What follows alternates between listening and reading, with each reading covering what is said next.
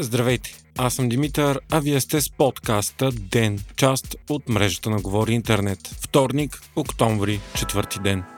Днес ГЕРБ даде първата си пресконференция, след като стана ясно, че е победител на изборите. Бойко Борисов обяви, че е готов на всякакви компромиси в името на съставяне на правителство и заяви, че ще инициира преговори за кабинет с евроатлантическа насоченост. Такива партии пое на хартия в този парламент са и ДПС, ПП и ДБ. Борисов заяви, че трябва да се направи антипутин коалиция и че следващите избори биха били в услуга на руския президент. Бившият премиер посочи и че трябва да се дадат оръжия на Украйна. Борисов отчете, че шейсет и седем процента от гласувалите са дали вота си за продължаване на евроатлантическия път на България, добавяйки към това и БСП заради нагласите на някои техни депутати. Според него, приоритетите на правителството трябва да са инфлацията, финансите, енергетиката и влизането в еврозоната. Борисов заяви, че не иска да е нито депутат, нито министър, нито премиер. Заяви и, че единственото му условие е Бойко Рашков да не е министър. От Продължаваме промяната и Демократична България обявиха, че не са готови да коментират изявлението след пресконференцията на ГЕРБ и че ще решат дали да се явят на предложените от него преговори в последствие. До сега обаче и двете партии бяха категорични, че няма да се коалират с ГЕРБ.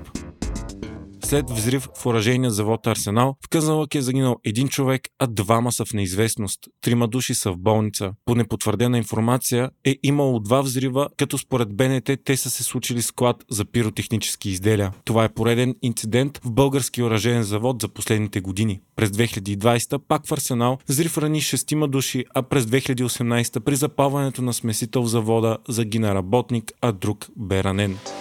Украинската армия продължава да напредва и си върна още окупирани от Русия територии по два фронта – от юг, близо до Херсон и на изток. Украинската армия вече се придвижва към контролираната от Москва Луганска област. Президентът Зеленски заяви, че има освободени селища в няколко региона, без да дава подробности. Той каза и, че ожесточените боеве продължават на много места.